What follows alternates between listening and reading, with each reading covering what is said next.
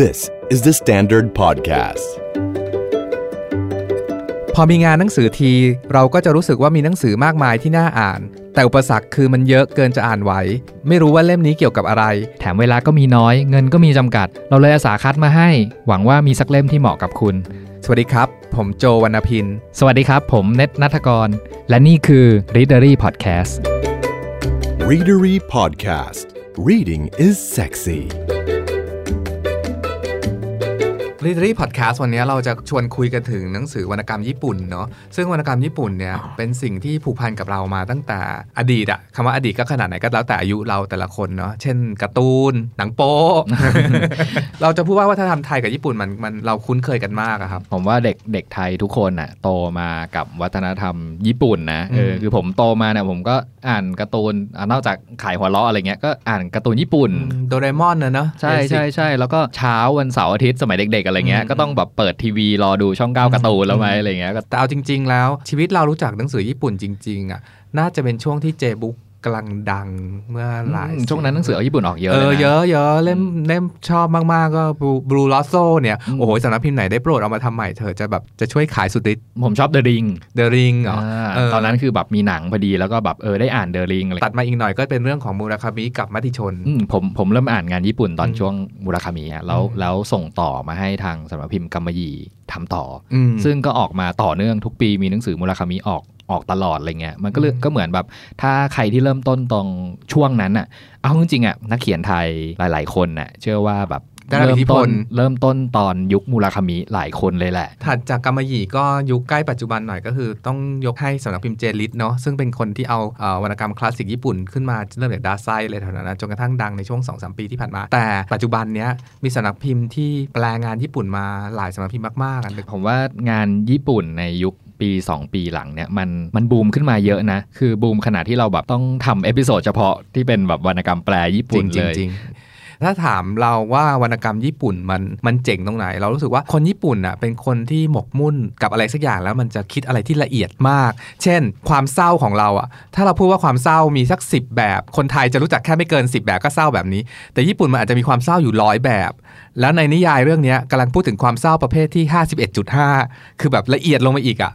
ความละเอียดของวรรณกรรมญี่ปุ่นเนี่ยแหละทำให้เรื่องคลาสสิกบางเรื่องอยู่กันมาเป็นร้อยปีแต่ยังยังสามารถแตะต้องจิตใจเราได้อยู่เขาเข้าใจเจาะเข้าไปในก้นบึ้งของจิตใจเราได้ถึงขนาดนั้นเลยนะ แล้วมันให้ความรู้สึกว่าเป็นเพื่อนไงคือเราทุกคนเคยรู้สึกแบบไม่เข้าพวกบางครั้งหรือบ่อยครั้งหรือทุกวันด้วยซ้ำอะไรเงี้ยแต่การอ่านหนังสือเล่มหนึ่งของวรรณกรรมญี่ปุ่นแล้วมันแบบเฮ้ยมันมีคนเข้าใจแล้วเว้ยเพราะฉะนั้นความดีงามของของวรรณกรรมญี่ปุ่นก็คือ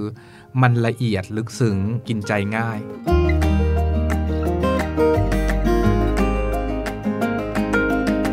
เราพูดถึงวรรณกรรมญี่ปุ่น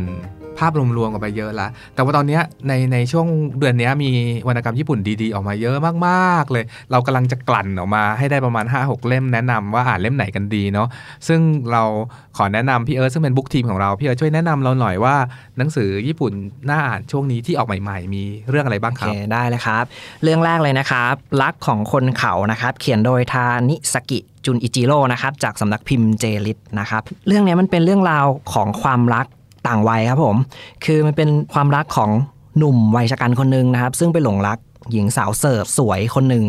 ซึ่งเขาอะหลงรักแบบรักปักใจอะครับ ทีนี้มันเลยเป็นประเด็นที่ว่าเอ๊ไอความรักที่เขาเกิดขึ้นกับหญิงสาวเนี่ยมันเป็นรักแท้บริสุทธิ์หรือจริง ๆ แล้วมันแค่อารมณ์หลงไหลของความสาวกันแน่เนี่ยครับใครที่เคยอ่านทานิซากิเนี่ยชื่อนี้ถ้าใครชอบก็จะรู้จักอย่างเช่นบันทึกของชายเฒ่ารักแสลงแรงเสน่หา ถ้าใครเคยอ่านมันก็จะมีแบบความ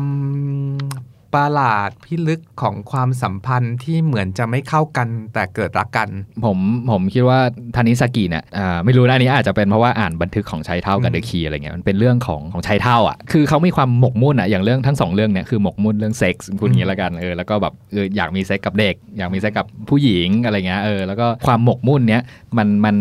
ถูกส่งต่อผ่านมาสู่เรื่องเล่าของการเขียนบันทึก หรือการทำให้เป็นมิสซิลินหน่อยคือการแบบมีเรื่องเดอะคีเนี่ยเป็นเรื่องกุญแจกับห้องลับอยู่อะไรเงี้ยครับอันนี้ไงที่เราบอกว่าเป็นวรรณกรรมญี่ปุ่นมันเจ๋งตรงเนี้ยมันพูดถึงสิ่งที่เราไม่กล้าพูดอะคนแก่ก็มีอารมณ์ได้อะไรเงี้ยเราไม่กล้าพูดถึงมันอะแต่ญี่ปุ่นเขาเขียนออกมา ให้เราเข้าใจมันพอเราวันที่เราเข้าใจมันเนี่ยเราก็จะอยู่กับมันได้อย่างอย่างที่มันควรจะเป็นอะ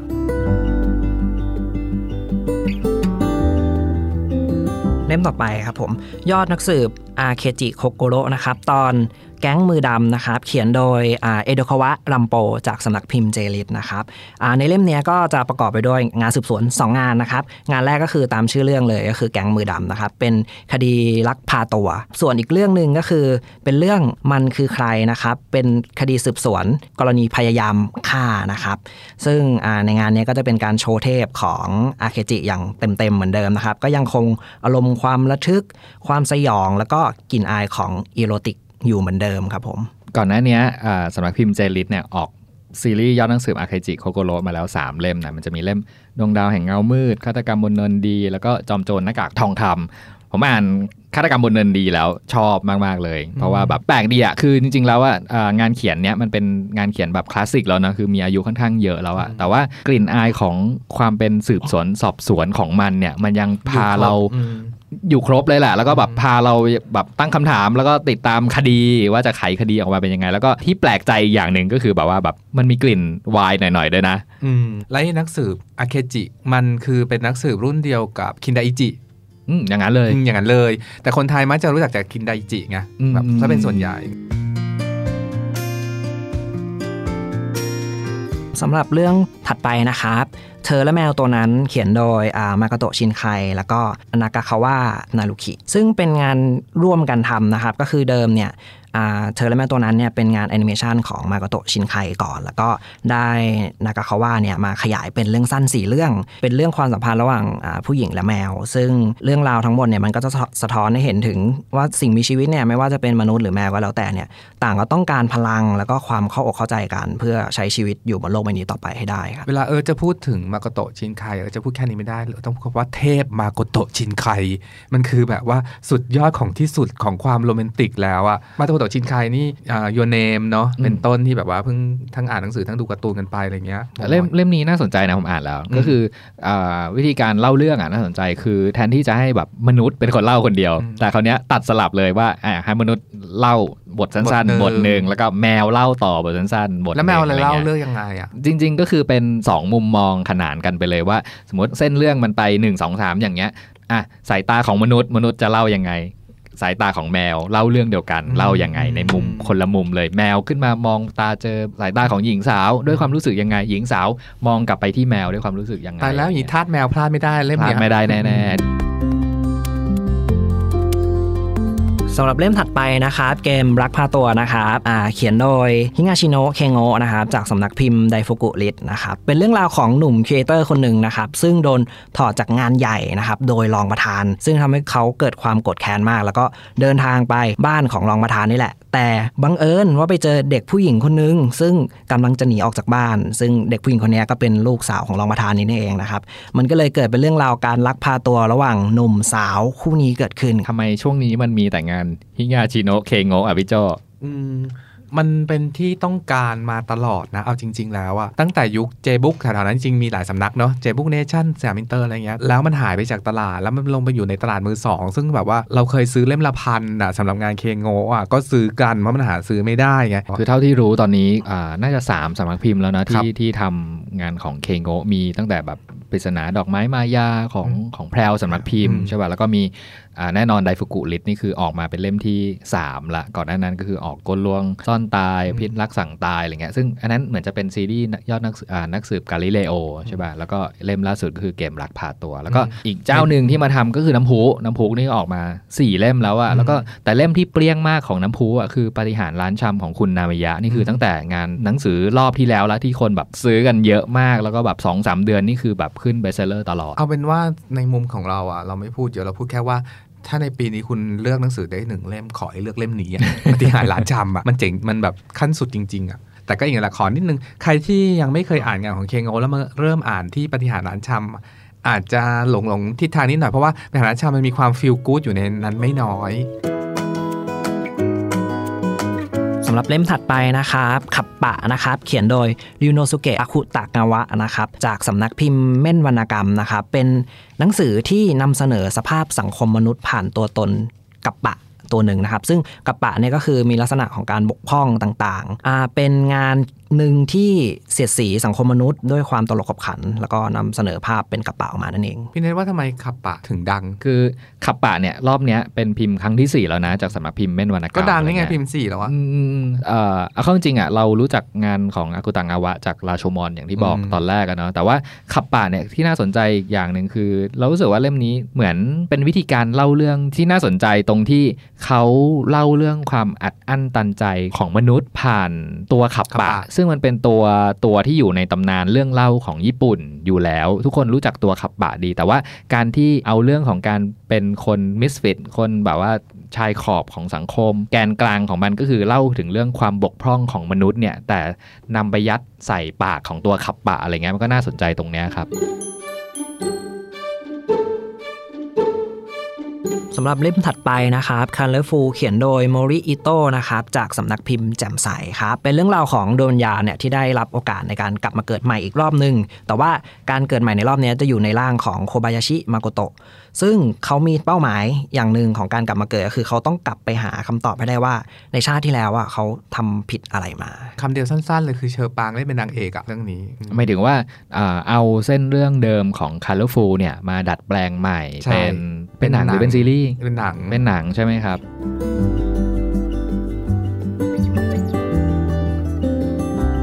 คือนอกจาก4ี่ห้าเล่มที่เราพูดถึงไปแล้วเนี่ยจริง ๆ มันมีอีกหลายเล่มเลยนะที่ที่ออกในช่วงนี้อย่างอย่างเล่มที่ตื่นเต้นแล้วก็อยากอ่านมากๆ คืออ่านสูญสิ้นความเป็นคนเวอร์ชันนิยายไปแล้วไงอืมของโอซามุดาไซใช่ป่ะแต่รอบเนี้ยมันเป็นสำนักพิมพ์ลักพิมพ์อะเอางานของอาจารย์จุนจิอิโต้ซึ่งเป็นเวอร์ชันมังงะ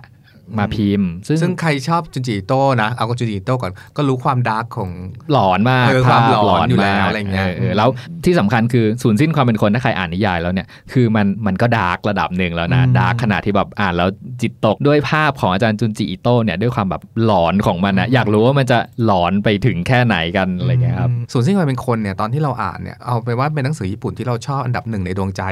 มากๆเลยนะเพราะว่า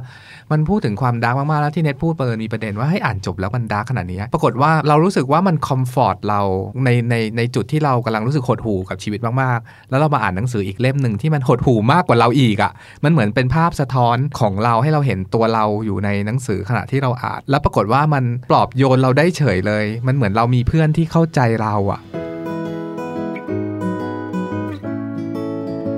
มีเล่มนี้ของ Max Publishing ใช่ป่ะที่เมื่อกี้เราพูดว่าเออคือเป็นสำนักพิมพ์ที่ทำเล่มถ้าโลกนี้ไม่มีแมว แล้วก็แบบอะไรนักหนากับแมวอย่างเนี้ยเพราะว่าเล่มใหม่เนี่ยก็มาอีกแล้ว The Traveling Cat Chronicles ก็คือพูดถึงเรื่องแมวอะ เล่มนี้เป็นนิยายของฮิโรอาริคาวะใช่ป่ะแล้วก็เป็นหนังด้วยนะอ่าเรื่องเนี่ยก็น่าสนใจคือคือเป็นเรื่องของชายหนุ่มอบอุ่นใจดีรักสัตว์ แล้วก็บังเอิญวันหนึ่งอะไปเก็บแมวแบบเจ็บมาเลี้ยง แต่ว่าดันเลี้ยงเองไม่ได้ เพราะฉะนั้นเขาก็ต้องแบบว่าตะเวนเอาเจ้าแมวตัวเนี้ยเดินทางไปทั่วเลยเพื่อตามหาบ้านให้อะไรเงี้ยคราวนี้ไอการเดินทางนี่แหละที่ทั้งตัวแมวแล้วก็พระเอกของเราเนี่ยมันทำให้เขาไปเจอกับผู้คนมากมาย แล้วก็แบบอะย้อนไปถึงแบบเพื่อนสมัยวัยเด็ก แล้วก็แบบรักแรกเป็นยังไงวะอะไรเงี้ยเข้าใจว่าน่าจะเป็นหนังสืออ่านิยาย road trip ที่มีตัวละครเป็นแมวที่แบบคง feel good อีกเล่มหนึ่งอะอ่าพูดถึงงานญี่ปุ่นเนาะต้องต้องพูดถึงสำนักพิมพ์กำมะหยี่ซึ่งตอนเนี้ยมีเหมือน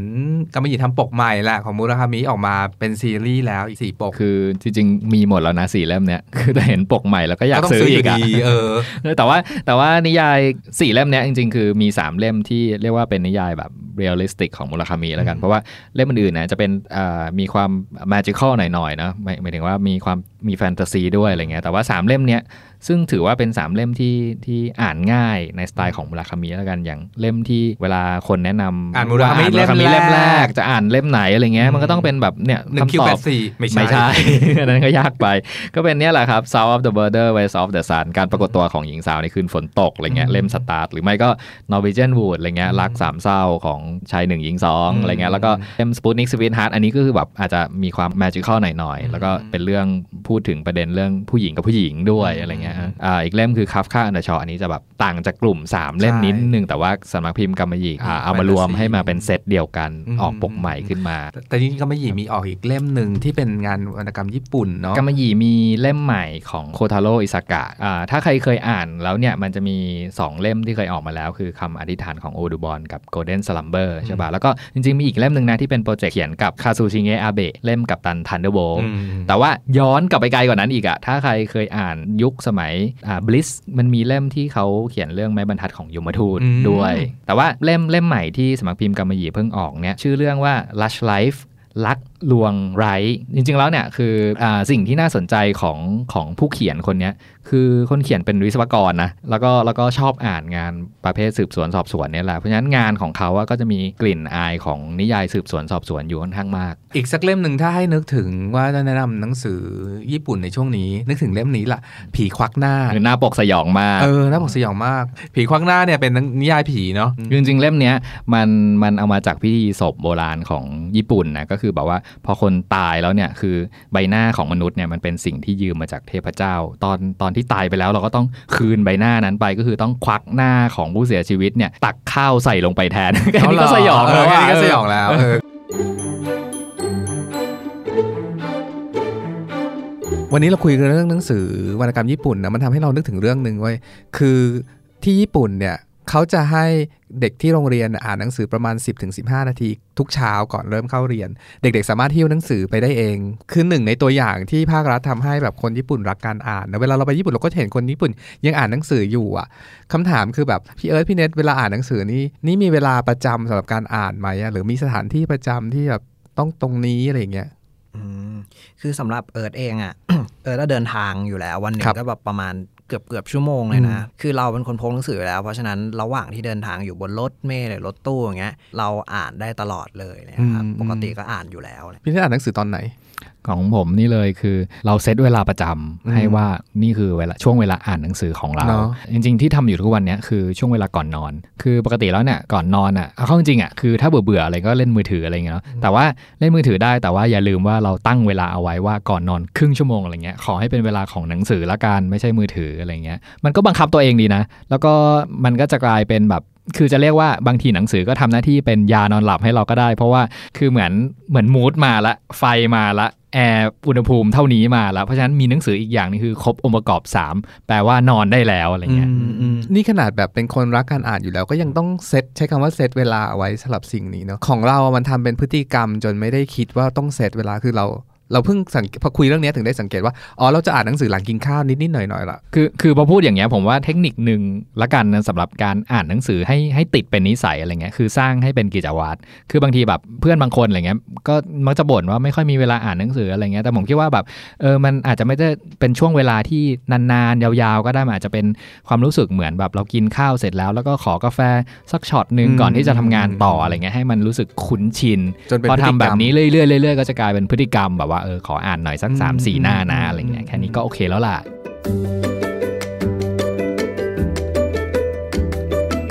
Readery Podcast จะคอยอัปเดตหนังสือน่าสนใจให้คุณ ถ้าใครมีเล่มไหนอยากแลกเปลี่ยน มาคอมเมนต์เพิ่มเติมได้นะครับ เราเชื่อว่ามีหนังสือดีๆ อีกมากมายรอให้อ่านอยู่เสมอ ติดตาม Readery Podcast ได้ทางเว็บไซต์ The Standard SoundCloud และ YouTube The Standard Podcast. Eye opening for your ears.